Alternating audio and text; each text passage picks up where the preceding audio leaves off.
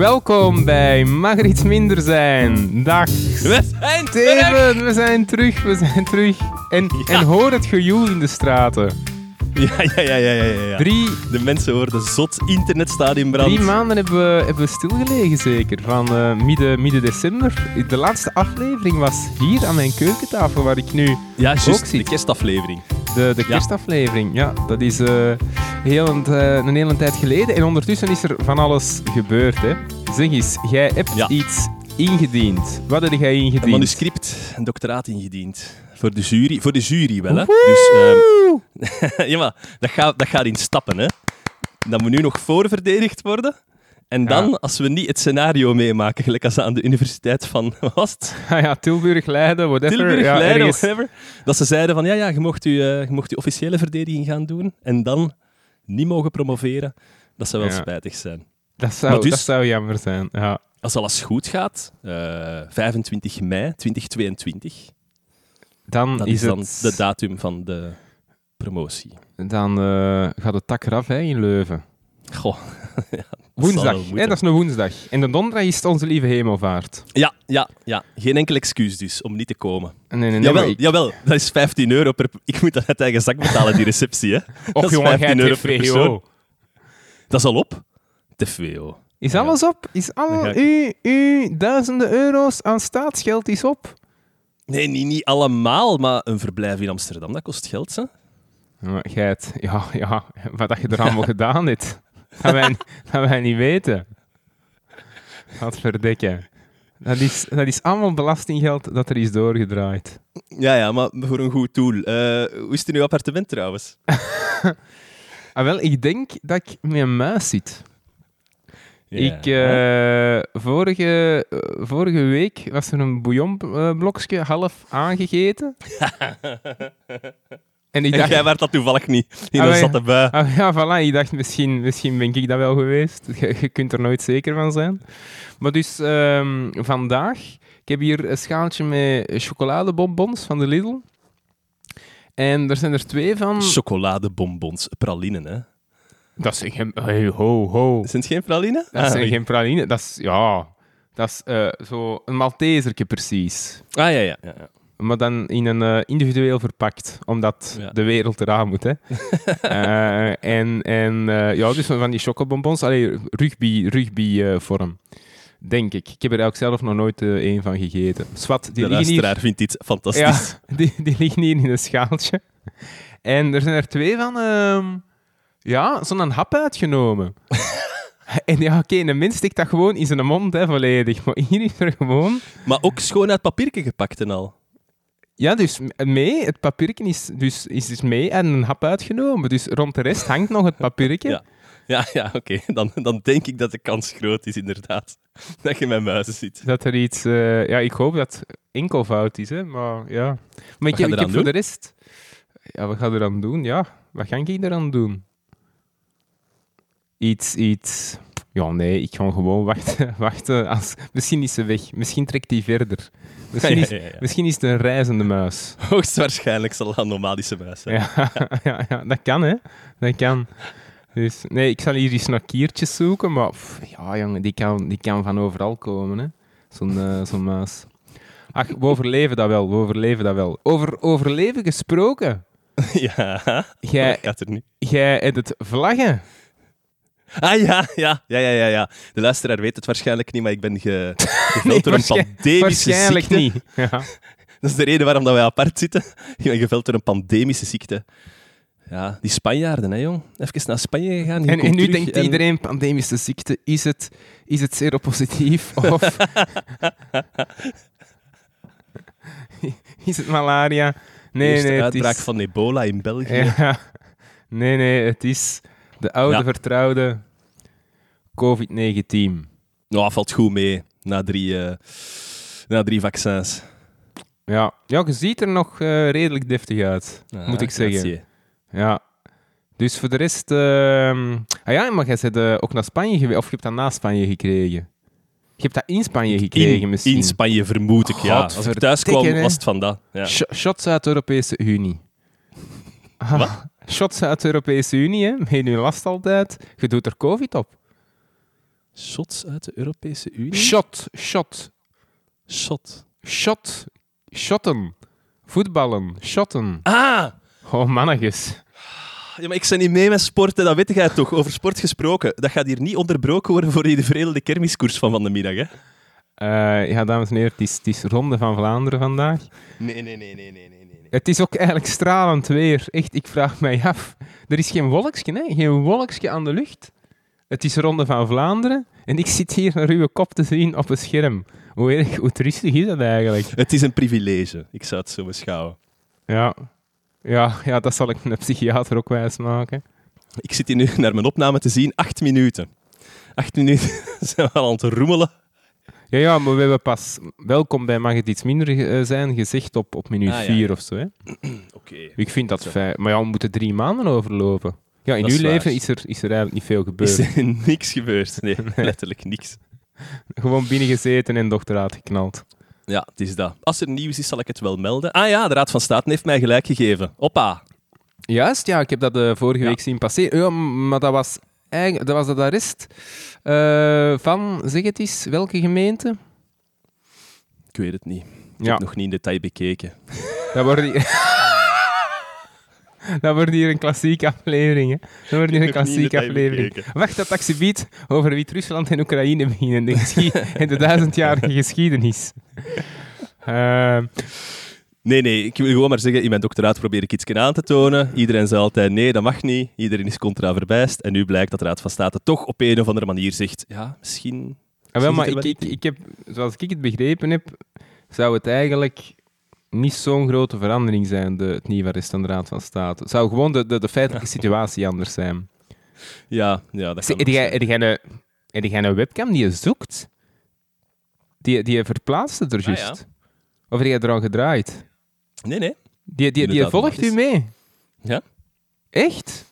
Ja. Allee, zot. Maar die beweegt niet, hè. Dat is gewoon digitaal inzoomen, hè. De luisteraar die hoort nu een Stevie Wonder effect. Uh, is- allee. Ik had het direct moeten uitknippen. Hè. Maar ja, Ah, dat heb ik nog nooit gezien. Doet hij dat van mij? Nee. Nee. Nee, ik, ik verdwijn gewoon uit beeld. Ja, ja dat is eh, de meerwaarde van TVO zeker. FVO-budget. Zeg over dat FWO. Ik wil het al niet meer horen. Juist, wat zijn uw plannen naar de toekomst toe? Ja, wel, ik had een FVO-aanvraag ingediend eh, voor een postdoc. En eh, blijkbaar ben ik niet door de eerste ronde geraakt. Auw. Wat natuurlijk ab- ja, wat absurd is, losers. Losers. want die aanvraag die was fantastisch. Eh, maar ja, oké, niet door de eerste ronde. Dus ik moet nu andere horizonten opzoeken. Hè? En wat eh, wordt het? De seksindustrie dan toch maar? Het komt er dicht tegen. Heel dicht. Ik ga daar voorlopig nog niks over zeggen. Ik ben wat... Ja, ja ik ben wat, wat voelsprieten aan het, eh, aan het, of wat signaaltjes aan het uitsturen en zien wat er terugkomt. Hè. Ja. Maar eens dat, ik, eens dat ik meer weet, eh, wordt de luisteraar daar ongetwijfeld van op de hoogte gebracht. Ja, maar de luisteraar eh, zit in volle verwachting af te Ja. wachten. Je weet dat, hè? Ja. Hoe dat de luisteraar met u inzit. Ja. Zeg, Zoals ook over het onderwerp van... Ja, je ging het overgang is. Ja. ja. Het, is, het is drie maanden, drie maanden en een half geleden dat we nog hebben opgenomen. De kans Mhm. dat er mensen beledigd worden vandaag is groot, hè?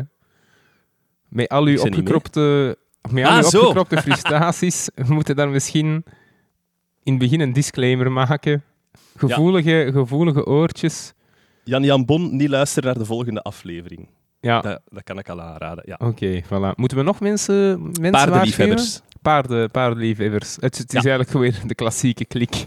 Die, die En nogmaals... mensen die op de buiten wonen. Mensen die, nog- een nieuwbouw zetten in eh, onaangetast eh, gebied. ja, Ja. Maar ik denk dat we al die mensen al verloren waren.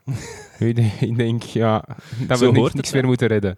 Dat we niks meer moeten voort met de harde kern. Je moet altijd vertrekken vanuit de harde kern en van daar uitbouwen. Je moet nooit iedereen tevreden proberen te stellen, want dan lukt het nooit. Ja, is dat geen strategie inderdaad om uw politieke partij... ehm, is dat niet zo'n... ehm, Goh, Mussolini... eh, ah. En Mussolini, die heeft ooit met een pistool geschoten van FNR-stal. Wist je dat? ah, nee, deze was, deze was niet gepland. Deze was niet gepland. maar ik weet, Is nee, dat ik waar? weet niet. Ah, maar nee, dat nee, weet ik niet. Ik vermoed dat wel zeker. Nee, dus het eerste onderwerp van eh, vandaag gaat over ja, een van de kroonjuwelen van, eh, van de Belgische industrie. Hè? Ja, ja.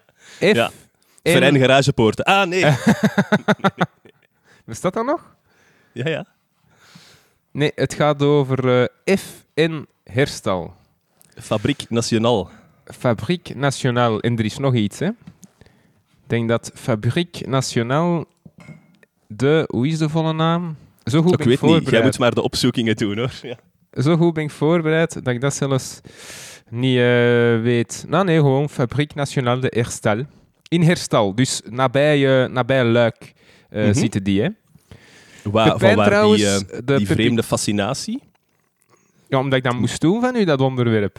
Als het aan mij had gelegen, Nee, nee, dan nee, had ik nee. Wit-Rusland gedaan. Maar Wit-Rusland en Oekraïne. Maar, hè, dus dat moeten mensen ook weten. Die oorlog. Allee, of de, de, ehm, de rellen breken eruit in Wit-Rusland. En ik krijg direct een berichtje op WhatsApp. Durft, durft niet over Wit-Rusland te spreken. Hetzelfde met Oekraïne. Durft niet over Oekraïne te spreken. De, de vorige keer, over wat hebben we het ervoor? Ah, Afghanistan. Afghanistan. Ja, nee, nee. Dat is, dat is niet goed bekomen. Nee, nee, nee, nee, nee. Nee, nee maar eh, ik had, jij had dat zelf voorgesteld een aantal maanden geleden, hè, even herstel. Maar dan heb je het eh, geniale idee gehad om het toch over Afghanistan te hebben. Dus van waar kwam die even herstel? Goh, ik weet het niet. Ik weet het niet. Ik had dat toen waarschijnlijk ergens in het nieuws zien komen of zo. Ik dacht, Nou ja. Niet met uw vreemde fascinatie voor oorlogswapens en... eh, zwijgt over mijn gladius. ik, heb geen, ik heb geen fascinatie voor oorlogswapens. Ik heb enkel een, een Romeins kortzwaard ooit Ja. gekocht. Dat ligt hier, ja. Dat is het enige. Voor De rest heb ik waar dat de mensen tijdens een housewarming mee stonden te zwaaien en dat bloed uit uw gezicht verdween. Hoe weet jij dat? Ja, dat gezicht. Ah ja, ja oké. ja. ja, er waren mensen nogal jolig met mijn, eh, met mijn niet al te goedkope gladius aan het zwaaien. Ja, ja. Maar, je mocht die dan niet kwalijk nemen. Je mocht nee, het is niet... dat. Het is dat. Nee, nee, nee, maar ze zijn nog altijd vrienden. Ze zijn nog altijd vrienden. Nee, nee, er is, eh, er is niks aan, eh, aan, eh, aan gebeurd. Allee, of het is nog altijd intact, die gladius. Dus ja, Romeins kortzwaard uit de Franse revolutie, hè, voor de mensen die, het, ehm, eh, die zich ervoor interesseren. Nee, FN Herstal, dus de Fabrique Nationale de, de Herstal, omdat je dat, ja, je ziet dat, of gehoord dat om de zoveel tijd wel eens ergens passeren, in het nieuws komen. En ik, ik wou eens gaan kijken, wat is, dat, eh, wat is dat nou juist? Ook omdat veel mensen, ik heb er een paar keer over gesproken deze week. Als je vraagt van oké, over wat... eh, want mensen zijn uiteraard geïnteresseerd in de podcast. Hè, over wat eh, gaat uw volgende aflevering? En je zegt FN. Dat, dat heel weinig mensen eigenlijk weten waar dat over gaat. Ik weet Eh, dat Will Smith mijn FN-wapen is neergeschoten in de Bad Boys for Life film. Ah, ik, dacht, ik dacht dat er nu iets anders van Will Smith ging komen. Ah, is dat... Is dat eh, Ja, dus blijkbaar komen die FN-wapens als je ooit eh, inderdaad de film hebt gezien of als je ooit een, een shooter game hebt gespeeld, ehm, dan, dan ja, is de kans heel groot dat je eh, al eens iets van FN, een pistool van FN, hebt, zien, eh, hebt zien passeren. Want dat is Mhm. ook wat dat ze... Hè, dus het is, het is een wapenfabrikant, maar het is eigenlijk kleine, eh, kleine vuurwapens eh, voornamelijk. Alleen vuurwapens, kleine vuurwapens, ook wel automatische eh, wapens. Ja, wat ik dan gewoon een mitrailleur noem. Je krijgt er dan... Dat is het probleem. Je krijgt... Als je er dingen over opzoekt, even, moet dat eens doen in, eh, in YouTube. En normaal, als wij een onderwerp hebben en je, je drukt dat in op YouTube, dan krijg je wel een documentaire van het een of het ander. Ja. Nu, één documentaire van 14 minuten, part 1. Part 2, part 3, nergens te vinden. en voor de rest honderden filmpjes van allerlei wapenfanaten die er dan de ene nat een droom na de andere krijgen over de MX713 en de V326 Browning. Allee, het een na het ander wapen, waar dat die dan zot van worden. Allee, dus daar krijg je... daar Jij staat dus niet bij, bij die gasten. Nee, nee, nee. Nee, nee, auto's, auto's en wapens, ik snap dat niet. Ik snap Nee? dat niet. Nee. Wat ik ook niet snap, is dat wij na zoveel jaar podcast nog altijd moeten zeggen tegen u dat je je hand niet op de microfoon mocht leggen. maar ik leg mijn Altijd hand zo niet op de... tikken. Altijd zo aan tikken. Zo. tik, tik, Maar ik, ik ben er niet op aan het tikken. Nee? Maar Ik, nee. zie je zo, ik zie altijd zo. Zo. Ja? Ah nee, dat denk ik niet, hè. Dat Ah, nee, ik nee, niet. nee. Nee, eh, wat ik weet van, eh van Evan Herstal, dat is... eh, ik was naar de website gegaan en je hebt daar een, een mogelijkheid tussen lethal en less lethal Ja. options. Ja. Ja. Ja, inderdaad. Maar dat is eigenlijk... eh gaat dat dan effectief over ja, zo het rubberen kogel eh, Ja. Dus ik vond dat in het begin ook raar, maar eigenlijk is dat gewoon het gamma dat ze hebben, voornamelijk dan voor eh, ja, veiligheidsoperaties, eh, politie, eh, waar dat het ja, idealiter dat ze, kunnen dat ze mensen kunnen uitschakelen zon- zonder meteen eh, te doden. Dus dan gaat dat ja, een soort van rubberen kogels of alleszins iets dat, eh, ja, ik zeg het, dat neutraliseert zonder, zonder te doden. Dus dat klinkt misschien nogal cynisch, less lethal, maar ja, het, het is wel een dingetje. Eh, of Ja. je verstaat het wel. Je verstaat het wel dat dat ergens handig kan, eh, kan zijn. Hè? Want het is dus niet enkel oorlogstuig dat men produceert. Men heeft ook eh, heel wat jachtgeweren, allee, of wat sport. wat is dat dan? Sportgeweren. Die voornamelijk dan denk ik in, in Amerika worden verkocht. Winchester hebben die onder meer. Ehm, Dus eh, dat zijn de, de, de wapens die daar in de, in de Walmarten liggen. Hè? De supermarkten. Dat, dat zijn die Winchesters. Hè? Maar dus ehm, hier, hier in België zijn het ja, heel vaak ook wel ehm, eh, ja, defensiewapens, maar dan lichtere, lichtere eh, wapens. Dus wat mitrailleurs, ehm, wat, eh, wat handwapens. Maar daar gaan we Sibiet, eh Sibiet nog wel op, eh, op door. Er staat van nationaal. Is dat, dan, ja. Ja. is dat dan van de Belgische staat? Is dat 100% van de Belgische staat of zoiets? Ah, wel, nu, nu wel, ja, van, van het Waals gewest, eh, maar vroeger niet hoor. Eh, dus eh, wanneer is dat... Want wapens, dat is een gewestbevoegdheid, inderdaad. Ja, effectief, effectief. Dat is ook weer zoiets dat ehm, na, na een kleine crisis zo is ontstaan. Nee, maar dus vroeger niet. Ehm, om om het geschiedkundig wat te kaderen, en, en ik zie Steven al met zijn, met zijn ogen Nee, vallen. nee, nee, nee. Nee, het is dus zo blijkbaar. Hè, we zitten in, in Luik, in Herstal. Eh nabij Luik. Trouwens, Herstal, voor wat is dat nog eh, gekend?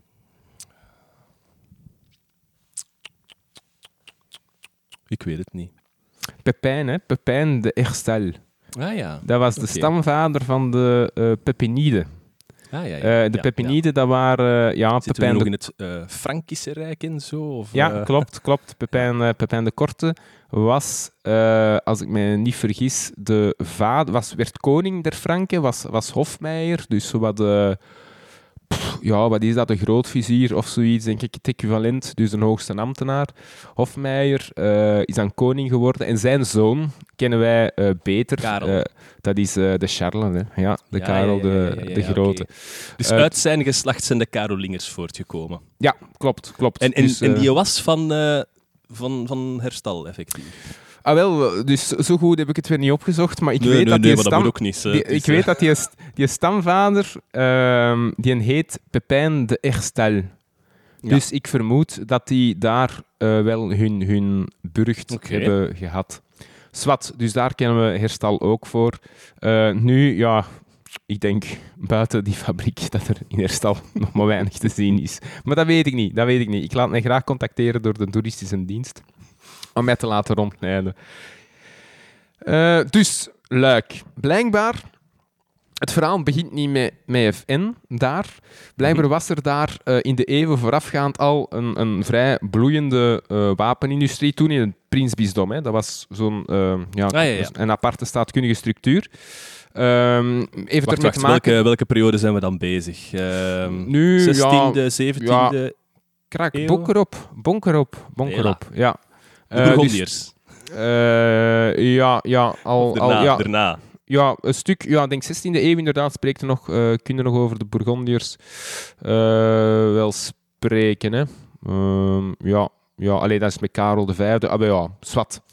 Maar dus, eh Bourgondiërs en zeker ook erna, hè, een, bloeiende, een bloeiende wapenindustrie, ook omdat de grondstoffen daar blijkbaar eh, voorhanden voor waren. Gaat er hout, gaat daar mineralen zeker, ja, ertsen. Wat was dat in die tijd? Een speer, een zwaard? Een, eh, Ja, kanonnen en zo. Hè. Ook in, zeker in die tijd kwamen wel eh, kanonnen en vuurwapens, eh, kanonballen, buskruid. Dat kwam wel al voor. Dus dat was eigenlijk blijkbaar eerst de focus, meer die grotere wapens, kanonnen, et cetera. Ja, omdat Mhm. die, die kleinere wapens waren waarschijnlijk nog niet voldoende geperfectioniseerd. Eh, maar die focus die verschuift blijkbaar eh, ook mede onder een paar belangrijke oorlogen die worden uitgevoerd. Oorlog is natuurlijk altijd positief voor, eh, voor de wapenindustrie. 80-jarige oorlog, 30-jarige oorlog, blijkbaar worden dan, ehm, of schakelen dan wat kanonnenmakers in, in het Luikse, in de Luikse regio over naar vuurwapens. En ehm, ja, oké, dat, dat wordt dan altijd maar groter. Hè. De 19e eeuw is dan blijkbaar de, de Gouden Eeuw. En dat is vrij ambachtelijk eh, nog dat dat allemaal eh, in zijn werk gaat. Hè, dat eh, die producten of de verschillende onderdelen daarvan worden gemaakt rond het Luikse in heel kleine ateliers. Die worden naar Luik gebracht en daar worden die eh geassembleerd tot, tot wapens. PG, wacht, hè, ik ga je eens een vraagje stellen. Ja. Hè. Wij, wij, tijdens de aflevering over Napoleon waren we bezig dat Napoleon op een bepaald moment ehm, achterop raakte, omdat zijn wapens niet eh, voldoende innovatief waren in vergelijking met de andere mogendheden. Eh, langs welke kant, hoe, hoe zit, zit Luik daarin? Was dat altijd al koploper van, van innovatie? Of Ehm, goh, ja, hoe dat luik daar nu specifiek in staat, eh, dat, dat, durf ik, eh, dat durf ik niet zeggen. Ja, daar zal wel geïnnoveerd zijn, zoals elke, elke ondernemer probeert eh, te innoveren. hè. Het, is, het is gewoon zo met Napoleon dat hij blijkbaar, maar ik denk dat dat ook zelfs in, in het boek van Harari terugkomt, Sapiens, en dat hem, dat hem zegt dat de, bij Napoleon die een drive er niet was om te, te innoveren. Dat je eigenlijk hè, ehm, op een bepaald moment, op basis van ja, boeken die je had gelezen, studies die je had gedaan, voor zichzelf een winning strategy had uitgedacht, die effectief, heel effectief is eh, gebleken, jaren, maar dat die ehm, naar, naar technologie eigenlijk niet al te veel eh, stimulans heeft, heeft geboden om, om, om nieuwe dingen te gaan, excuseer, nieuwe dingen te gaan doen. Dus ik weet inderdaad dat de, dat, dat de Engelsen, ja, ik zeg het, ik, ik ken heel weinig van wapens, maar dat die dan iets anders, dat die rifles hadden eh, eh, op den duur, en dat die met rifles begonnen schieten en dat dat dan accurater is dan de klassieke, eh, de klassieke vuurwapens van, van die tijd. Eh, wat is dat?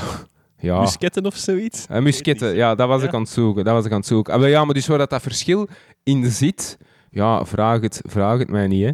Eh, ik denk dat die, accu- dat die accurater waren. Dat die accurater waren en dat die, eh, dat die loop wat anders was en, en dat er groeven in waren, denk ik, dat ik eens gelezen heb. Maar ja, Ja. Ja, dat die een bal draait. Hè. Dat is bij de volleybal ook. Als je een opslag doet en die een bal draait, dan vliegt die mooi recht. Maar als je die een bal... Je kunt die ook zodanig eh, lanceren dat die eigenlijk eh, statisch, allez, statisch blijft. Dat die niet ronddraait, niet rond zijn nas draait. En dan, ze noemen dat een float, want dan komt die zo op je af. Echt eh, heel bewegend. Is dat heel moeilijk om die op te vangen Ja, in de receptie. Ja. Dus inderdaad, en- als je groeven maakt in je loop, dan draait die kogel door de lucht. En dan is die veel stabieler in zijn traject. Oké, en kun je daar ehm, een fysische verklaring voor geven? Of? Nee, ik weet dat. Ja, Ah, dat, dat, dat, die, dat dat gemakkelijker door de lucht snijdt, zeker. Ja. Ah ja, oké, dat is zelf De bewezen. luisteraar is echt een meerwaardezoeker als hij luistert naar deze podcast. Altijd, altijd. Nee, sorry, ik had u Eh, onderbroken. 18e eeuw, 19e eeuw. Ja, we zaten nu in de 19e eeuw. Hè. Dus blijkbaar, de stad die telde op dat moment meer dan 200 fabrikanten. En in de regio zouden 10.000 wapensmeden hebben eh, gewerkt. Waarvan meer dan 6.000 in Luik en eh, Herstal. Dus hè, dan spreken we over vroege 19e eeuw. eh, 19e eeuw, dus die, die, die gouden eeuw. Ja. Nu, eh, eind, eh, eind 19e eeuw zit, ehm, of wordt er een overheidsopdracht uitgeschreven. Eh, en je weet, alle mooie verhalen die beginnen met een overheidsopdracht. een overheidsopdracht voor, mm, voor wapens aan het Belgische leger. En ja, ehm, verschillende, dus 150 het zou over 150.000 eh, geweren eh, moeten gaan. Dus het, het Belgische leger wou innoveren. Sindsdien zijn ze niet meer geïnnoveerd, denk ik, maar, maar toen, eh, toen wel. hey, we hebben nieuwe camouflagekleuren. Ja, ik heb het gezien. Ik Ja. zag het verschil wel niet. Multicam. Ja, ja, wat dat we vroeger hadden, dat was meer zo van die woodland. Dat leek meer op het, op, het, op het Engelse. Zo grote vlekken, bruin, groen. Maar nu zijn het zo van die kleine patroontjes. Hele Ja. kleine vlekjes. Ehm, eh, ik denk eigenlijk het eh, camouflagepatroon van het Amerikaanse leger. Ah. Ja. Allee. Ja, Veel interessant. mooier. Eh, maar dat is persoonlijk. Dat is persoonlijk. Ja, ja, ja, ja. Nee, nee, nee. Prachtig. Prachtig. Wanneer gaat je dat van nu aanschaffen? ik, ja. Ik, ik heb ooit een regenjas eh, van het Amerikaans leger eh, gekocht om mee te gaan wandelen in de bergen. En die heeft dat camouflagepatroon. Dus Ah. ik denk dat ik er alleen een heb. Ah, ik heb je nog nooit mee gezien. Eh, nee, Maar we zijn als nog, we naar de nog bergen gaan, nooit, zal ik het... Ja, voilà, wij zijn nog nooit gaan wandelen in de bergen, is natuurlijk het antwoord. Ja. Ehm, dus eh, er schrijven een paar ehm, producenten op in. Ik denk de Remington eh, onder meer. Ja, Zie, dat, dat, die- zegt hem nu zonder verpinken. Hè, maar als ik erop Ja. doorvraag... Ja, nee, dat is een, een wapenproducent. Hè. Ja, voor de rest ken ik er niks van. Een wapenproducent, maar ook een eh, collectief, dus verschillende producenten, kleinere producenten van het Luikse. Eh, want in Remington, Remington dat was iets buitenlands, maar dus verschillende lokale producenten, Luikse producenten, die bundelen zich in een collectief. We zijn dan 1889 in eh, Le Fabrique, of is het La Fabrique? Le Fabrique? Kan Fabrique. ik zeggen? Ik zeg Ja. niet. Fabriek, ja. Fabrique Nationale d'Armes de Guerre Herstel. Ehm, dus dat, dat collectief, en die schrijven zich in voor die overheidsopdracht. Ze eh, krijgen die niet, ze krijgen die niet, want de overheidsopdracht wordt uiteindelijk toegekend aan het Duitse Mauser. Ah ja. Eh, toen vonden ze dat nog ehm, ja, interessant blijkbaar om de Duitsers, eh, in 1889 dus, om de Duitsers ehm, die prijs te gunnen. Waarschijnlijk 24 jaar later zou het minder zijn, zou ze, zou ze minder, minder geneigd zijn. Maar dus ze geven dat dan eh, aan het Duitse Mauser, maar eh, het Duitse Mauser geeft een licentie aan FN, herstel om die wapens effectief te gaan produceren. Hè. Dus is het ontwerp van Mauser, maar eh het wordt geproduceerd voilà, door, door FN Herstal, die die 150.000 geweren, ja, blijkbaar heel kwalitatief, hè. iedereen was er heel content van, ehm, uiteindelijk produceren en eh, aan het Belgische leger geven. Nu, dat was natuurlijk eenmalig. Er zijn wel mensen voor aangeworven. Dat bedrijf hè, is up and running. En Ja. dus Ja. na die 150.000 geweren, wat, wat nu? Wat nu?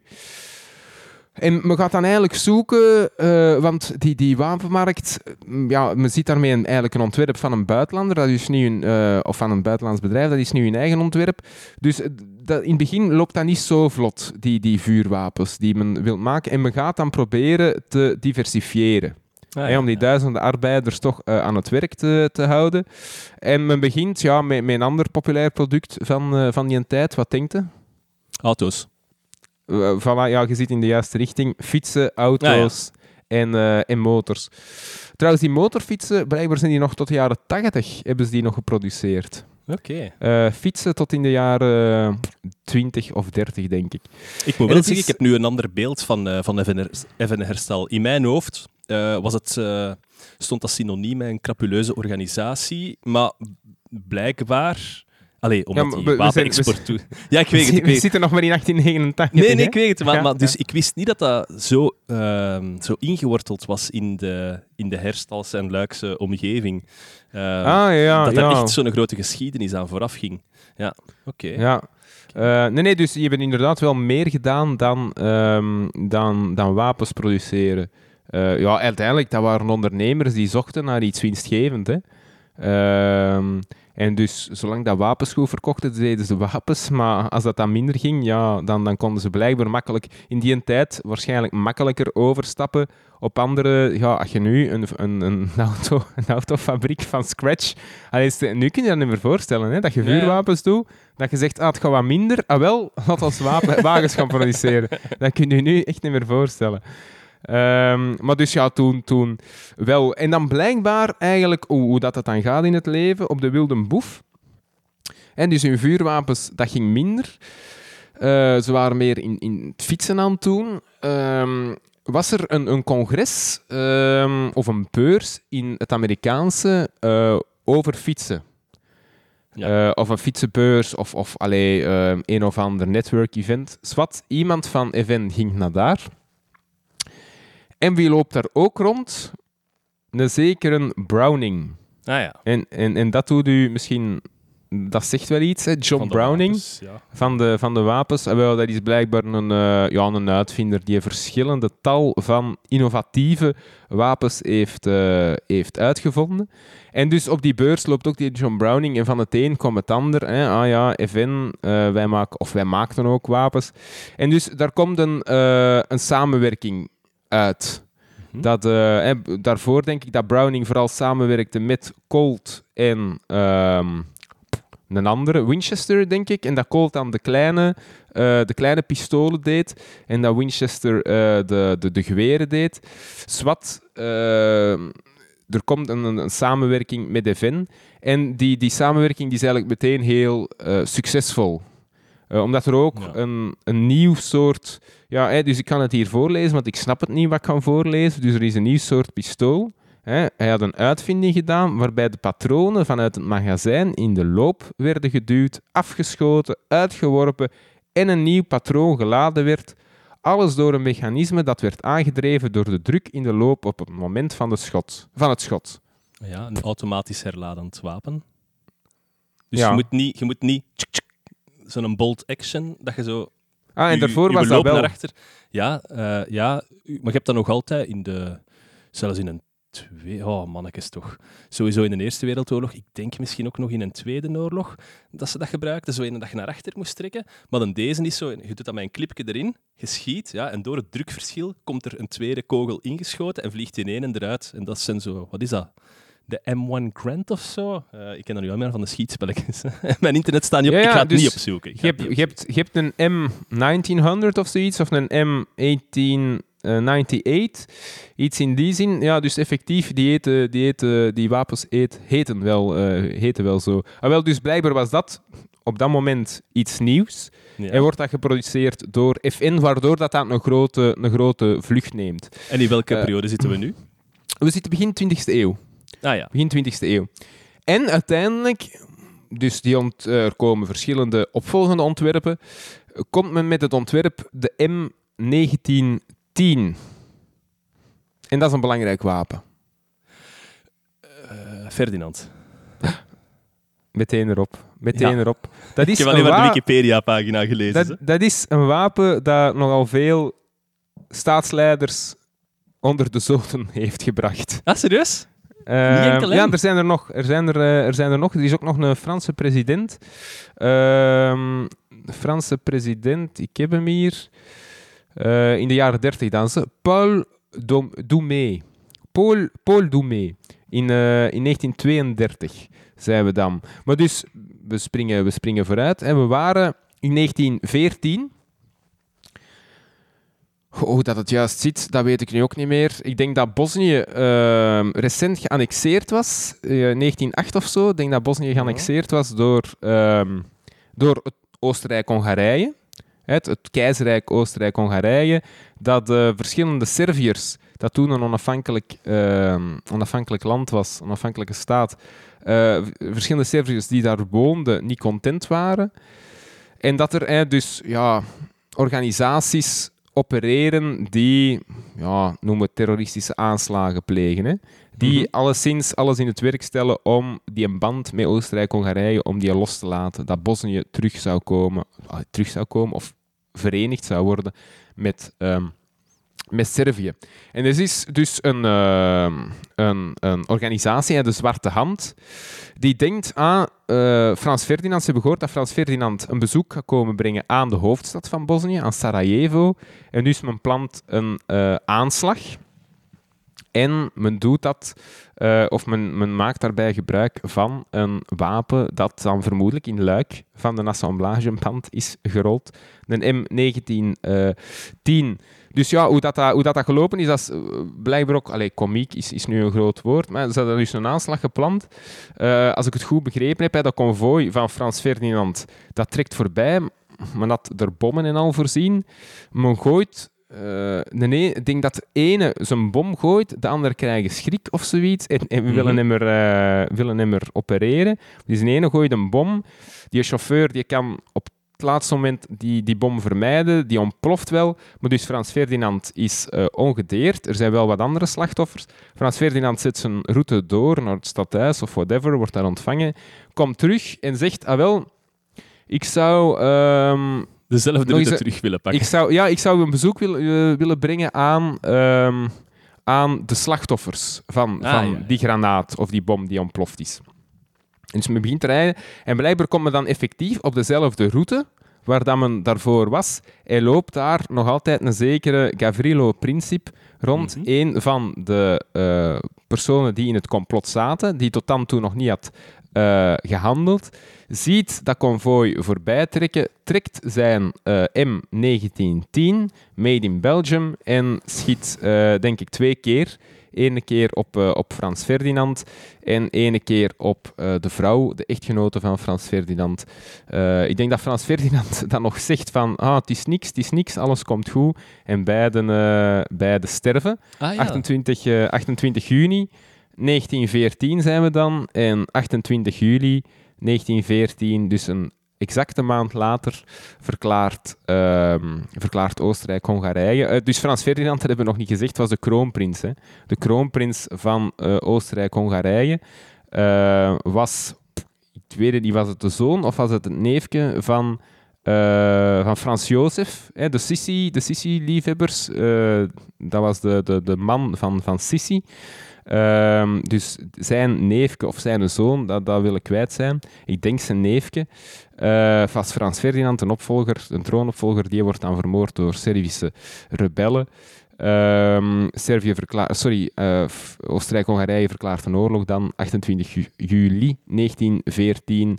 Alle mechanismen, bondgenootschappen, die treden eh, in werking. En ja, op 4 augustus 1914 staat een Duits hier. Hè? Niet voor het laatst, maar eh, hij, stond, hij stond hier. Dus eh, de Eerste Wereldoorlog breekt uit. Dus wij kunnen zeggen dat de Eerste Wereldoorlog is veroorzaakt door is veroorzaakt. een wapen van Belgische Eh, makelij. Direct kausaal verband. Ja. Om, ja, ja, ja, om eh, een, verhaal, een lang verhaal kort te maken. Ehm, nee, dus zoals ik al zei, eh, het is niet de eerste of niet de enige staatsleider die, die vermoord is. Hè. Dus je hebt nog een Franse president. Je hebt ook nog ehm, blijkbaar een gouverneur, denk ik, in, in de Verenigde Staten. En waarschijnlijk nog zoveel, nog zoveel meer mensen. Ja. Eh, omdat, ja, oké, was eh, toen eh, een wereldspeler met zijn, met zijn vuurwapens. Nu, oké, die Eerste Wereldoorlog, dat betekent ook meteen een stukje het einde van die gouden, die gouden eeuw. En FN wordt dan ook stilgelegd, blijkbaar. Ehm, daarna, oké, komt dat dan wel terug, hè, interbellum. Allee, Tweede Wereldoorlog is, is eigenlijk weer ja, een, een nekslag of een nekschot voor, voor de, de Belgische industrie. Dus het komt nooit meer op, ehm, op hetzelfde niveau eh, dan, dan daarvoor. Ehm, maar, wacht, en nu moet ik even zien. Pom, pom, pom, dat kun je eruit knippen. hè. Pom, pom. Ah, wel, hier, de Eerste niks. Wereldoorlog. Ja.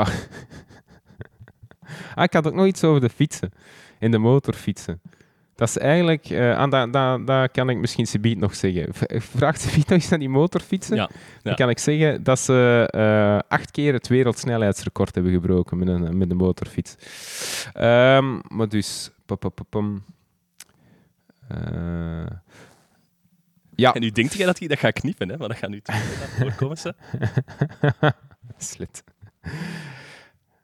Dus eh, in het eh, interbellum hè, bleek het productieniveau eh, bleef verder afnemen. Dus blijkbaar van 650.000 vuurwapens in 1920 ging het naar 250.000 in 1922. Dus twee jaar later. En nog eens een tien jaar later, nog eens een dikke halvering, zitten we op 95.000. Dus het gaat slecht. het gaat slecht. Ondertussen is trouwens FN Herstal, dat ehm, ja, hè, dus een collectief was van allerlei kleinere fabrikanten, is overgenomen door ook een naam als een klok, de Generale Maatschappij.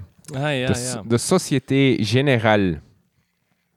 Opgericht Eh, ooit door Willem? Ik Van denk het, hè. Willem de? Eerste zeker. Eh, ja, ja, dus de, de allereerste koning eh, van, van Nederland. En, en toen nog van het eh, Verenigd Koninkrijk der Nederlanden. Hè. Dus eh, de Tweede Wereldoorlog, ja, bon, grote vernieling. Niet enkel uiteraard de wapenindustrie, maar ongeveer alle industrie. Heel veel ehm, industrie, industrie heeft schade ondervonden.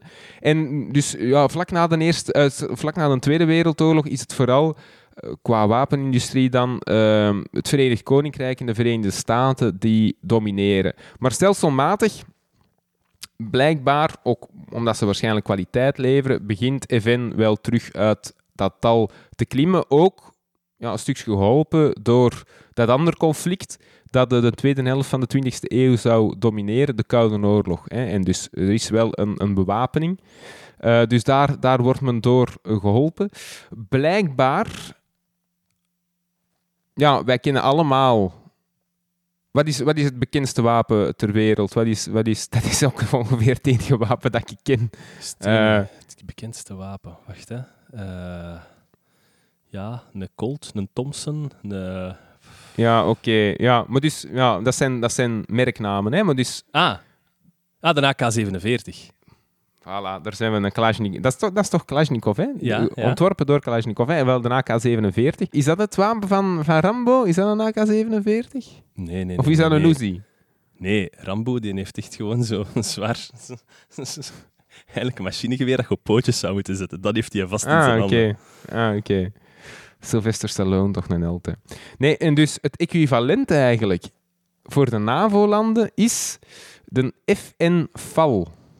Dus dat is, val. ja, blijkbaar... Dus een, even mijn eh, internet opzetten. Een, een, licht, een licht automatisch geweer noemt men het.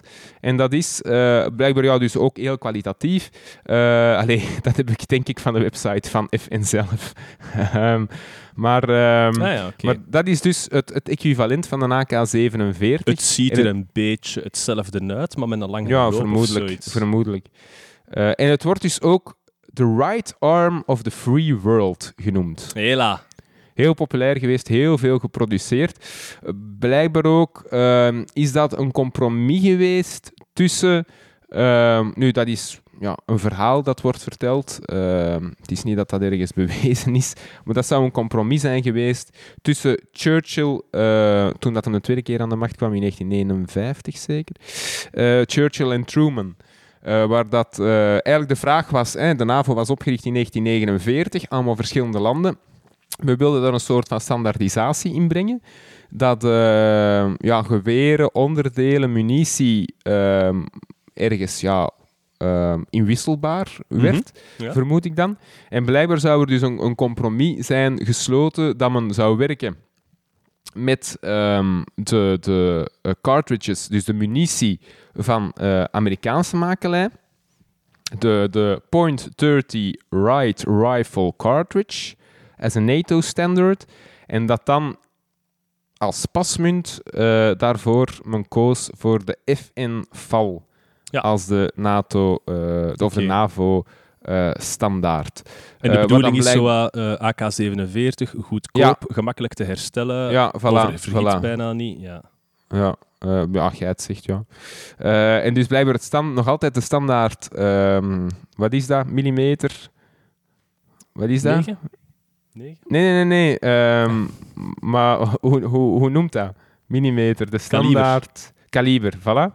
Eh, is, is nog altijd de standaard, het standaard kaliber van de NATO is blijkbaar nog altijd 7,62, wat komt van de FN, Ah ja. eh, de FN-FAL. Ja, jongen, ik ken ik niks van wapens, hè. nee, nee, maar je doet er alleen maar een aflevering over. Hè? Ja, daar heb ik mij nu echt niet in ingelezen. Hè. Dus, zwart. Zoals ik al zei, hè, in de jaren 70, 60, 70, alles, alles draait goed. Het is, het is koude oorlog. Ehm, er, er worden wat proxy wars uitgevochten, dus, dus iedereen is content ehm, bij FN. Maar dat, dat verandert. Trouwens, ondertussen heeft men dan eh, twee belangrijke overnames gedaan. Hè. Dus in die, in die flow, in die positieve flow, heeft men twee uh, overnames gedaan, FN. Uh, men zou dan uiteindelijk ook een herstalgroep worden. Hè. Ja. Dus, dus het begon als FN Herstal, men zou dan een herstalgroep worden. Twee overnames, het Amerikaanse Browning wordt, uh, wordt overgenomen, waar dat ze eigenlijk dan al mee samenwerkte vroeger, hè, met die John Browning. Dus uh, het bedrijf dat die had opgericht, neem ik aan, in Amerika, heftig. wordt door hen uh, overgenomen. En ook ja, de US Repeating Arms Company, zegt u natuurlijk niks, maar dat is het bedrijf van de Winchester geweer. Hè. Die is nu nog ook altijd maken, dat zijn voornamelijk dan die, jacht, die jachtgeweren. Hè. Die worden dus overgenomen op het moment dat alles goed gaat. Nu, in de jaren 80 dat is het moment waar het zo wat begint uh, ja, te kantelen. Uh, ja, dan krijg je op het einde van de jaren 80 eigenlijk nog de grote klap dat de Koude Oorlog voorbij is. Mm -hmm. Dus dat uh, die urgentie en die bewapening hè, wat begint af te nemen. Dus het is, uh, het is slecht weer. Uh, voor, voor FN. Hè. In de jaren 80 blijkbaar stel, konden ze nog 10.000 werknemers te werk stellen. Dus dat is wel allez, serieus. Ja. In 1991 waren dat er nog maar 1200. Dus dat is, ja, dat is echt decimeren. Hè? Ja, ja. Uh, Allee, en eigenlijk omgekeerd, want ik denk dat decimeren eigenlijk... Een tiende dooddoen is. E een tiende dooddoen is, terwijl dat er hier een tiende heeft, over, uh, het heeft dus overleefd. niet letterlijk decimeren. ja, inderdaad. Het omgekeerde van decimeren. Ja. Um, dus eh, het, het gaat slecht. Het gaat slecht. En de, de zieke man wordt in het begin van de jaren 90 overgenomen door uh, een Franse, een Frans defensie, uh, defensieproducent, de Giat Industrie. Een staatsdefensiebedrijf, Frans dus. Vraag mij niet waar dat, voor, waar, waar dat Giat voor staat. Geen idee. Um, nu, ook dan is eigenlijk geen lang leven beschoren. He, ze worden overgenomen.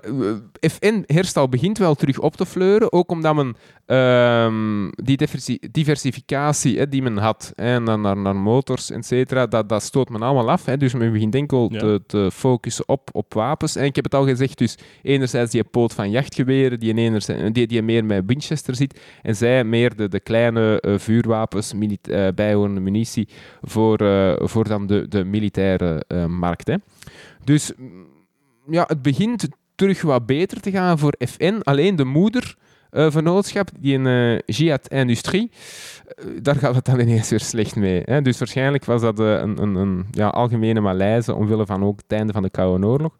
En dus in 1997 moet men op zoek naar een overnemer voor FN Herstal. En blijkbaar Colt komt meteen op de proppen.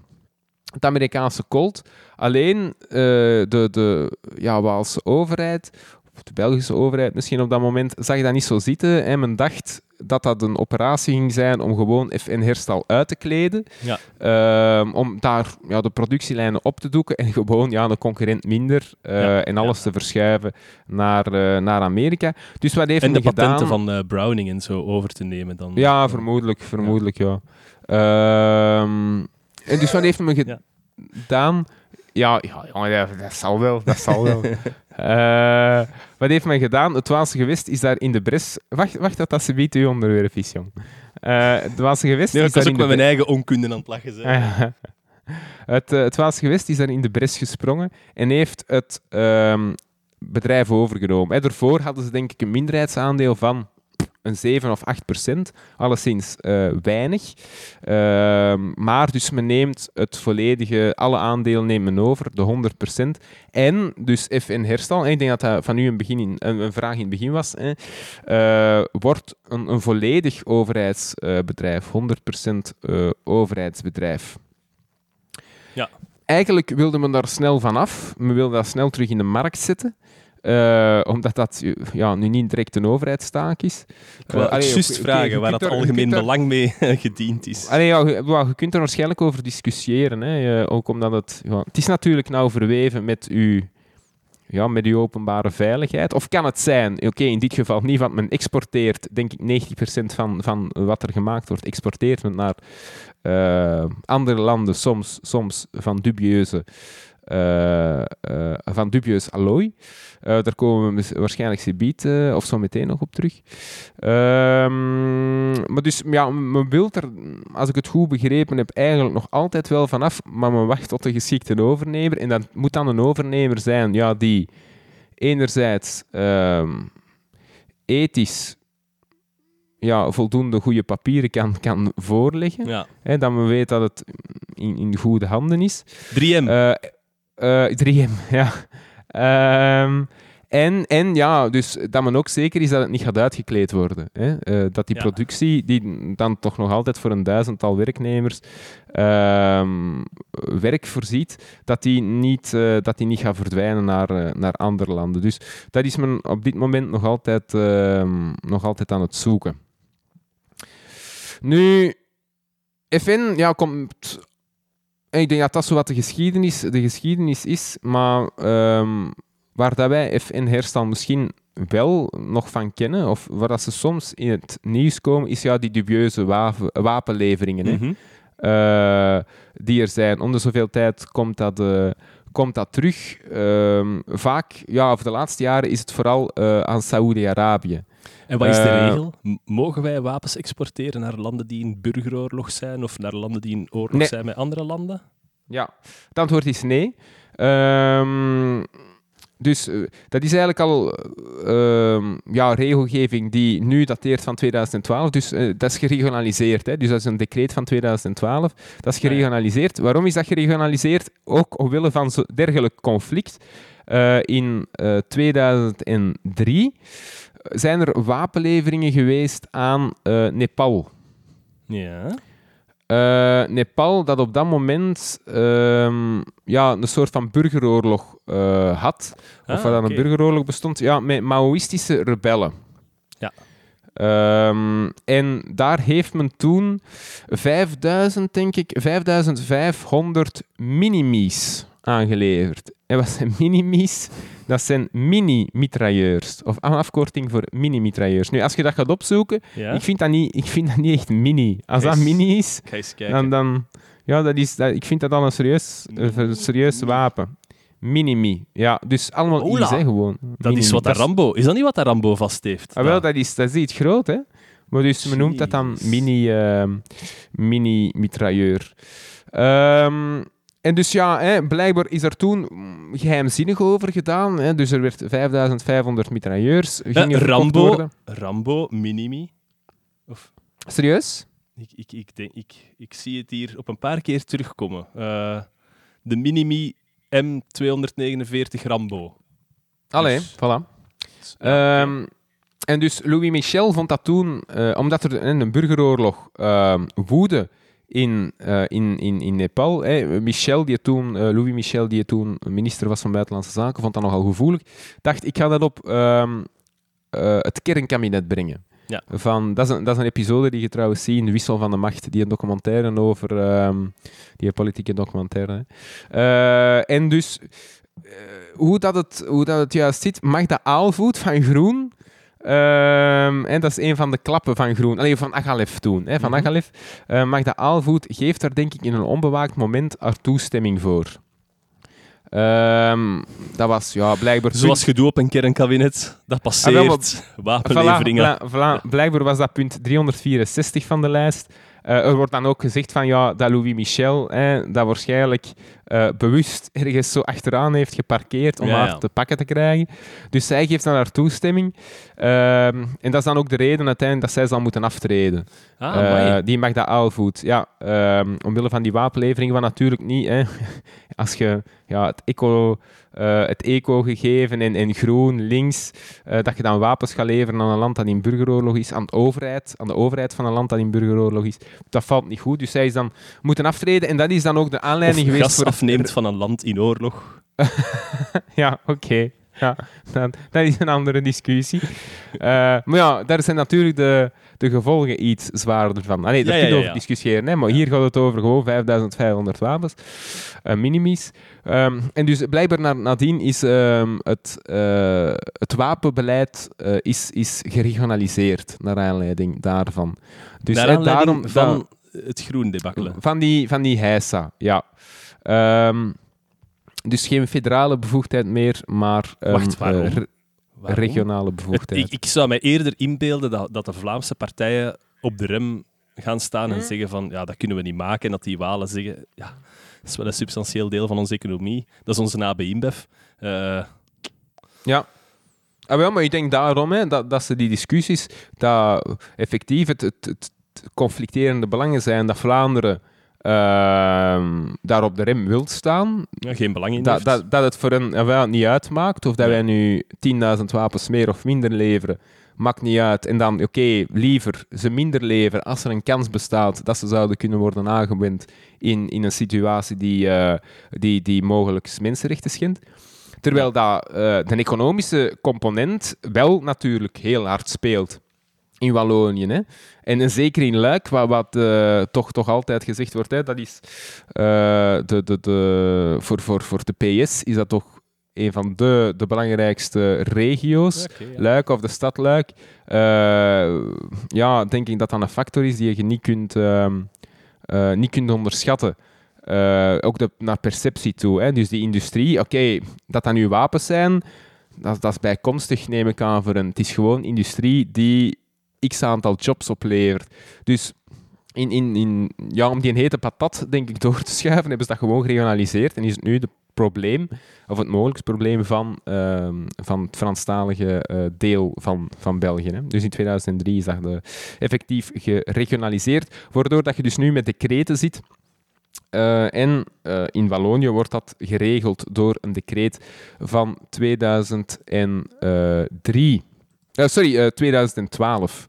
Eh, le décret relatif à l'importation, à l'exportation, au transit et au transfert d'armes civiles et de produits liés à la défense.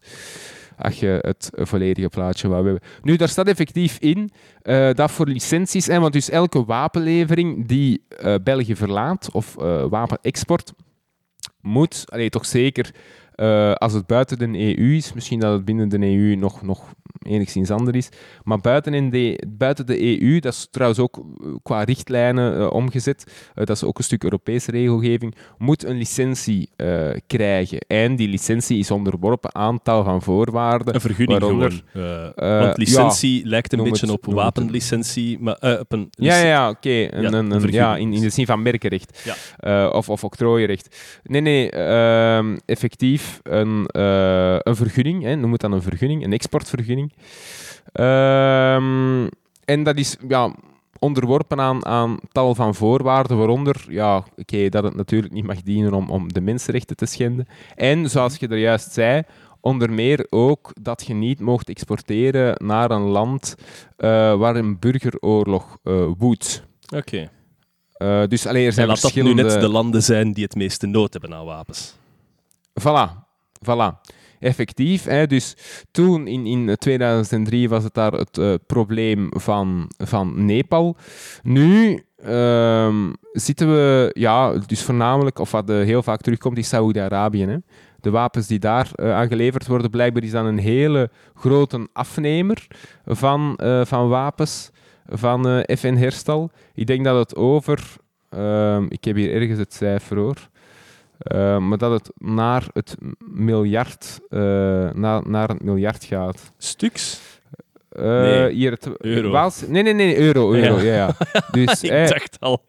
Het Waalse gewest zou in 2020 voor 1,8 miljard aan exportvergunningen hebben afgeleverd. Ah, ja, ja. Wat is het probleem in Saudi-Arabië? Is dat Jemen en... Uh... Voilà, ja. Ja. Um, dus daar zitten, zitten met het conflict in Jemen, waar dat dan uh, ja, een burgeroorlog woedt, hè, waar dat dan die Houthi-rebellen uh, van, van uh, ja, Shiite, dat zijn Shiiten, um, die dan ja, in opstand zijn gekomen tegen de staat zeker, dat dan eerder, neem ik aan, Soenitisch is. Bon, ik ken het fijne niet van dat conflict. Mm -hmm. Alleszins, hè, die worden dan gesteund door Saoedi-Arabië. Uh, en oké, okay, dan is de vraag, worden wapens die geleverd worden aan Saoedi-Arabië, worden die ja. ingezet in dat conflict? Ja. Uh, en, en daar wordt dan altijd gezegd, ja, het is, het is niet het geval. Hè, uh, maar, maar, ja, dat is dan een uitleg die wordt gegeven, blijkbaar ook. Ik heb dat hier ergens van, um, ehm, die Rupo, die dan zou gezegd hebben... eh, het, is, het is de minister-president die trouwens de, de vergunningen moet, eh, moet afgeven voor de wapenexport. Eh, die dan moet gezegd hebben, ah ja, maar wij leveren enkel aan de nationale garde van Saoedi-Arabië en wij, leven, wij leveren niet aan het leger. En we zitten daar waarschijnlijk dan nog in ons, ons contract ook, hè, dat dat enkel mag dienen voor de Tuurlijk, nationale garde. Ja.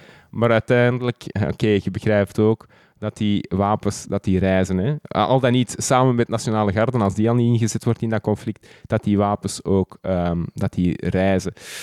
Dus in, in dat verband ja, ehm, is er nogal wat commotie de laatste jaren. En eh, blijkbaar, er zitten ook enkele NGO's op die, ik denk ongeveer elke vergunning die wordt uitgereikt, meteen aanvechten bij, eh, bij de Raad van State. En je ziet ook heel veel eh, van die arresten waar dat er effectief die vergunningen dan geschorst worden. Ja.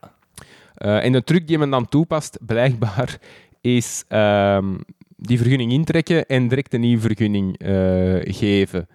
Hé, maar zot, dat dus- heb ik mij dus al afgevraagd. Hè. Hier in Torp ook, ze een appartementsgebouw zetten. Hier in, ehm, ja, we zitten hier in zo'n vierkant. En met Mhm. allemaal tuintjes in het midden. En ze wouden in de tweede bouworde wouden ze een appartementsgebouw zetten. Dus in een van die tuinen zouden ze dan een appartementsgebouw tot in het midden zetten. En eh vergunningsaanvraag wordt ingediend. Uiteraard, de hele buurt geeft daartegen opmerkingen. Eh, wat gebeurt er? Vergunningsaanvraag wordt ingetrokken en wordt in heel licht gewijzigde vorm terug ingediend. En wij zo van, ja oké, maar allee, dat burgerprotest organiseren, dat is wel moeilijk. Hè? Dat, is niet, dat is niet gewoon, je stuurt een brief op. Nee, je moet daarvoor aan de mensen rondgaan, handtekeningen Ja, ja. verzamelen, petitieken maken. En dan is het zo de vraag aan de gemeente, die opmerkingen die dat we hebben gegeven bij die eerste vergunning, geldt dat nu ook nog voor die tweede vergunning? En de gemeente zo, ja, ja, ja, dat geldt daar ook nog altijd voor. Terwijl ik denk, maar dat... Dat is niet Nee, nee, nee, kosher, nee, strikt genomen Nee, niet. Hè? Dus ja, oké. Zij doen dat ook met hun minister-president. Gewoon een nieuwe vergunning uitkeren. Ja, ja, effectief, effectief. En hopen, denk ik, dat dat dan onder de radar blijft, zeker. Ehm, maar ja, oké, dus die NGO's zitten daar wel echt effectief op. Dus eh, je ziet verschillende arresten, ook de laatste jaren. Eh, het een na het ander, soms schorsingsarrest, waar dat die vergunningen worden aangevochten. En blijkbaar voelt men dat echt ook in de portemonnee, FNR-stal. Ah ja. Dat men, eh, eh, ja, zie men daar echt een terugloop, samen waarschijnlijk ook wel met corona. Maar zie men eh, daar, ja, wat is het, denk ik een daling van 25% eh, in Ja. 2020. Dus corona zal er wel een belangrijk deel van zijn. Maar dus, ehm, het zou ook liggen aan, aan het feit dat men gewoon niet meer toekomt aan die, aan die wapenexport. Ja, ja, ja. Misschien ook terecht. Hè. Allee, waarschijnlijk ook terecht. Ehm, als, je, als je ziet dan waar dat die wapens voor kunnen, kunnen gebruikt worden. Zijn er, zijn er Ja. andere manieren? Ik denk maar aan, je, je exporteert het naar een ander land of naar een andere eigenaar die bijvoorbeeld eh, ja, in, een, in een vreedzaam gebied zit, die je transporteert dan weer al naar iemand anders. Een beetje zoals wat in Saudi- Saudi-Arabië gebeurt, maar minder opvallend. Gebeurt dat dan ook? Zijn daar ook berichten van? Ja, dus er is ehm, effectief iets met, met Canada dat je soms terug... Allee, dat, dat in de media is gekomen. Maar dat ging dan niet over ehm, wapens op zich, maar dat ging over eh, onderdelen van wapens, geschutskoppels, denk ik, die dus hier werden gemaakt, Ja. dan naar Canada werden gebracht, daar ja, tot een tank of whatever, eh, of in een vliegtuig werden gezet, en dat dat dan geëxporteerd werd naar Saoedi-Arabië. Dus dat Ah, er ja. onrechtstreeks... dus dat, dat hoort je wel. Eh, maar dat is natuurlijk minder... ehm allee, probleem, dus wat, wat ik u hoor zeggen, of naar Polsen, is, is ver- hè, al redelijk ja, crapuleus zijnde dat je echt gewoon een, ehm, ja, een Een soort stroom van aan zoekt. Ja. stroom aan zoekt, effectief. Om, om het eerst dan naar een veilig land of een proper, proper te gaan afleveren, volledig conform de, de regelgeving. Eh, een land waar dat er misschien minder ehm, beperkingen gelden, dat dat dan naar, naar Saudi-Arabië. Goh, ja, ik vermoed van het moment dat daar informatie over is, dat je dat wel moet meenemen in je beoordeling naar mensenrechten schendingen. En allee, ik zeg, het is een hele lijst. Hè. Het is een hele lijst van beoordelingspunten. Dus ehm, eh, ja, vermoedelijk als, als zo'n NGO daarop uitkomt eh, en, en dat kan bewijzen dat er effectief zo'n trafiek is, lijkt dat mij wel voldoende te zijn om, om daar een halt eh, toe, toe te roepen. Hè. Ja. Minstens dat de overheid dat dan beter gaat moeten, moeten eh, motiveren, dat er geen risico is dat die wapens effectief aan hun weg verder zitten naar, naar risicogebied. Dus, ehm, maar ja, allee, ik, sluit, het- ik sluit het niet uit dat dat effectief, eh, dat dat effectief gebeurt. Dat is natuurlijk altijd het probleem hè, met, met die ja, wapenleveringen en het wa- maken van wapens. In, in, in conflicttijden heb je dat nodig. Er worden er kei veel geproduceerd, om ter meest. En, en ja, het conflict is, is, is voorbij. Ja, waar, gaan die, waar gaan die wapens naartoe? Ja. Allee, dat is nu denk ik ook wat we voor vrees steken in, in Oekraïne. Eh, een stuk, hè, dat er heel veel wapens naartoe gaan. En dan de vraag van, ja, oké, waar, waar komen die dan weer allemaal terecht uiteindelijk? Ah, wel, ik denk dat Oekraïne Eh. zo het tweede Joegoslavië gaat worden binnenkort. Hè. Joegoslavië was ook het, en, en Afghanistan ook, het gebied waar dat er allemaal wapens naartoe werden gepompt tijdens de conflicten. Ja, Afghanistan, ja, en, klopt. en die ja, ja. nadien een draaischijf worden voor eh, ja, de handel in, in verboden wapens. Ja, voilà, voilà, ja. Maar ja, de vraag is, kun je dat tegenhouden? Ehm, ja. Ik weet niet, ik vind Wat dat, ik vind dat een moeilijke tegenhouden? dat dat gebeurt. Allee, Ja, kunnen oké, dat als FN, FN herstal zijnde, kunnen dat tegenhouden? Allee, wat vind jij eigenlijk van FN herstal op zich? Ah, wel, dat vind, ik de, Als- dat vind ik de meer interessante vraag. Dat anders, ja, dat is een wereldprobleem. Maar dit is een probleem waarbij dat je kunt zeggen... eh, kerntaken van de overheid. Ik weet dat sommige mensen daar niet zo graag over praten. Eh, onze promotor Onterecht, eh, onterecht. inclus. Maar het, het is toch wel... Ja, oké. Mocht er nu een staat zijn in de 18e eeuw, zou ik zeggen, ja, absoluut. In de staat in de 18e en eerdere eeuwen had men als enige doel eh, voorzien in openbare veiligheid en meestal tegenovergesteld het voeren van oorlog. Dus eh, dat is daar een integraal deel van. Maar als je kijkt op dit moment, natuurlijk met van die conflicten in Oekraïne, stelt dat die situatie iets scherper. Maar ze hadden toch wel kunnen zeggen, oh ja, moeten we daar wel... mo- Moeten, wel, moeten we als overheid daar wel onze naam onder zetten of zo? Ja, ja allee, bij mij, ik ben nog altijd van principe, uw overheid moet enkel tussenspringen of inspringen als uw markt niet voldoende werkt. Een liberaal allee, of als u. ja, dat, ja, in dat wel. In dat wel heb ik dat uitgangspunt wel. Voor de rest, allee, ben ik niet... ehm, Ja, maar wat, wat beschouwt je ik dan niet als... noodzakelijk blauw bloed, maar, of eh, ben ik niet een volbloed liberaal. Ja, maar, Maar op, op dat punt is dat, is dat wel mijn principe. En van het moment dat uw markt het kan oplossen, ehm, zonder, eh, zonder ver- verkeerd te functioneren, ehm, ja, denk ik dat je dan aan de, aan de markt moet, moet overlaten. Natuurlijk, hier spelen dan die belangen van, oké, je wilt eh, niet dat uw productie en dan de productie verschuift naar een ander land, dus dat dat wel ergens Belgisch blijft. Ja, uiteindelijk, dat is als ik het goed begrepen heb, die logica. Ik weet niet of dat die logica, logica ingegeven is door wij moeten een vuurwapenfabrikant in België hebben, gelet op ons Nee. geo- geopolitiek belang. het is ik geen denk dat marktprobleem. je hè. Je zit binnen de NAVO. Ja, allee, ik denk dat we daarvan moeten uitgaan. Eh, zolang dat, dat binnen de NAVO eh, eh, die capaciteit is om vuurwapens te produceren, dat dat voldoende is. Het lijkt mij meer gewone logica te zijn van ja, het industriële potentieel. En we willen niet dat, dat, dat duizend, duizend personen hun job verliezen. Maar dat is natuurlijk ja, eigenlijk maar een je gaat niet- insteek. Als dat een insteek is... Je gaat dan niet als klopt. Vlaams gewest eh Renault Vilvoorde overnemen. Hè? Nee, voilà. voilà. Ah, wel, nee, als dat een insteek is, dan, dan effectief eh, ben ik daarmee akkoord. Ben ik daarmee akkoord dat dat niet... eh, Maar het levert maar, waarschijnlijk grof geld op.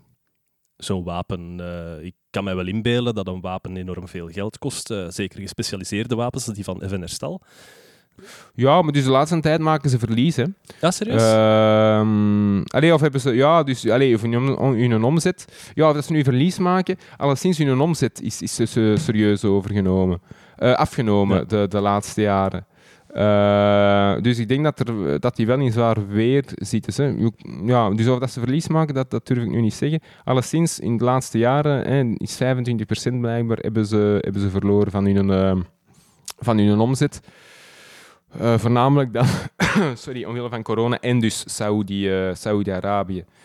Ehm, dus u- ja, of dat, dat echt een, een, een, geldkoe is, dat, dat weet ik niet. Dat Nee. weet ik niet. Ja, plus, plus dat lijkt mij ook geen motief. Ah, wel ja, maar dat lijkt mij ook geen motief te zijn om, eh, om, om te kiezen voor een overheidsbedrijf. dat het geld oplevert. allee, ik zeg het, mijn, mijn enige criterium is, als je het aan de markt overlaat, kan het dan eh, op dezelfde manier georganiseerd worden? Allee, of krijg je Ja. dan krijg je een marktfalen? hè? Als je Europees mag marktfalen het ook, krijgt... eh, Europees mag het ook niet zomaar doen. Hè. Je mag ook niet zomaar eh, overheidsbedrijven aanhouden. nee, nee, oké. Het juist, moet kaderen in een ja. publieke functie. Ja. Dus, nee, dus op zich ja, zie ik weinig redenen waarom dat men dat, ehm, waarom dat, men dat nog zou, zou bijhouden. Mhm. Ehm, maar ja, oké. Dus blijkbaar is men nog altijd bang zeker om het in de markt te zetten. Of heeft men de geschikte overnemer nog altijd niet gevonden? Ik weet het niet. Ah, ze zijn nog Ehm, altijd... Het is nog altijd een ja, tijdelijk... ik denk het wel. Ik denk het wel. Ja, ik, ik, ik, heb toch niet nergens iets gelezen dat men er nu volledig achter staat. Ook het feit, ja, men spreekt er niet veel over. Hè. Je vindt er niet zoveel over. Terecht, misschien. Ehm ja, wel ja, dus... dus maar dat is al 30 jaar ik dat ze op dat dat zoek nog altijd een nieuwe uitbater. is. Ja, ja, ja, ik denk dat je dat niet zo makkelijk vindt. Ja. Allee, of dat degene die interesse tonen, Nochtans, maar Koeken dat dat, is heel eh, actief in ja. Wallonië. brengt hem niet op ideeën. Ehm, maar eh, nee, dus in de overnemers die je vindt, vermoedelijk ja, is men dan bang dat die productie gaat, eh, gaat verschuiven. Eh, zwart, ja, hoe, dat het, hoe dat het concreet zit, hoeveel geïnteresseerden dat daarvoor zijn, geen idee hoor. Eh, maar ik ben het met u eens dat dat eh, ja, binnen deze constellatie lijkt me dat geen overheidstaak te moeten, te moeten zijn. Ik denk dat de markt voldoende, voldoende werkt ehm, eh, om, om, dat, om dat te kunnen afstoten. Ja. Voilà. Allee, dat dat ook niet een key asset is, dat dat iets anders is dan energiebevoorrading. Eh, eh, dat dat geen key asset is. eh, We om- kopen dat gewoon aan de. Fransen. Geen enkel probleem. Ja. En plus, ja, het gaat uiteindelijk over een, een, een bepaald gamma van wapens. Hè. Het gaat over dus de lichtere vuurwapens, mi- mitrailleurs, Ja, handwapens. lichtere vuurwapens, dat zijn wel serieuze, Ja, ja, dat wel, dat wel. Ja, ja, maar dus het gaat niet over ja, F-16's of F-35's Ah, ja, of tanks of whatever. Hè. Eh, dus allee, als je enkel daar oorlog mee moet voeren, dan gaat het niet ver komen, Ja, denk ik. ja, ja, ja, ja. Eh, eh, dus allee, daarom, en nogmaals, om toch het belang te nuanceren, denk ik, voor, voor de Belgische defensie of de Belgische veiligheid, lijkt mij ook niet te bestaan. Dus ik zou... eh, allee, ik zie het niet in. Ik zie het niet in waarom dat, eh, dat een overheidsbedrijf moet zijn. Allee, ik snap natuurlijk de redenen, industrie, werkgelegenheid, maar... dat, zijn geen, dat zijn geen overtuigende argumenten. Dus, voilà. Nee, nee, ah, wel, nee, effectief. Wij besluiten- effectief. dat moet toegaan. Eh, ja, Ja. gaan we dat als ehm, Dat is ons- een aanbeveling aan de Waalse regering? Ja, ja, sterke aanbevelingen. Ja, een Eh, sterke, een sterke Ja, aanbeveling. voilà. Ja, moet Gezaghebbend. niet toegaan, hè. Moet, moet, worden, moet worden overgedragen. Toe ja, moet het niet, hè. ja, nee, nee, nee, toe moet het niet. Nee, inderdaad, overgedragen. Ja, privatiseren Ja. die handel. Of verkopen aan Frankrijk, Voilà. zoals we altijd doen. Ehm, Ja, Voilà. Dat is ons eerste Ja. punt. voilà. Ja, ik, ik zit nog altijd op schema om eh, op drie uur eh, voor mijn tv te zitten om naar de Ronde van Vlaanderen te kijken. Dus ik ben content. Ik ben content. Je- ofwel eh, freeze het beeld, ofwel zit jij nu aan. Nee, het beeld was niet aan het freezen. Ja, maar echt gewoon. Even. Even. Even, eh, ja. Je fucking koersen, maat. Ik snap het echt niet. Hè. Komt hoe komt dat iedereen dat zo tof vindt? Of wordt er gedaan alsof dat iedereen dat tof vindt? Is dat zo'n soort van Truman-show, waarin dat... Ja, ik weet het niet. Maar dat is toch schoon? Zo'n mannelijk of een vrouwelijk lichaam of zo'n koersflow aan het afzien. Ik dacht dat het ging hebben over de landschappen, maar nee. Wow, die landschappen. Ja, maar dat is zo, zo een, een, een lichaam dat zich op een fiets naar boven sleurt op zo'n, eh, op zo'n kasseihelling. Ik vind dat, ik vind dat niet hebben. Ik vind dat niet hebben. Oké, ja. Ik denk dat we het hier... eh, gaan- ik denk dat we het hierbij gaan laten voor deze aflevering. Eh, iedereen dat ervan heeft genoten, dikke versie van tot hier te luisteren. Eh, mocht je het tof vinden, deel het met mensen die dat je kent. Het is op die manier dat we groeien. Niet door onze Facebook-promoties want, eh, en onze Twitter-campagnes. dat levert allemaal niet zoveel op. Ehm, dus deel het alstublieft met de mensen die dat je kent. En dan zien wij u de volgende keer bij een nieuwe aflevering van Mag je iets minder zijn. Ciao. Ciao.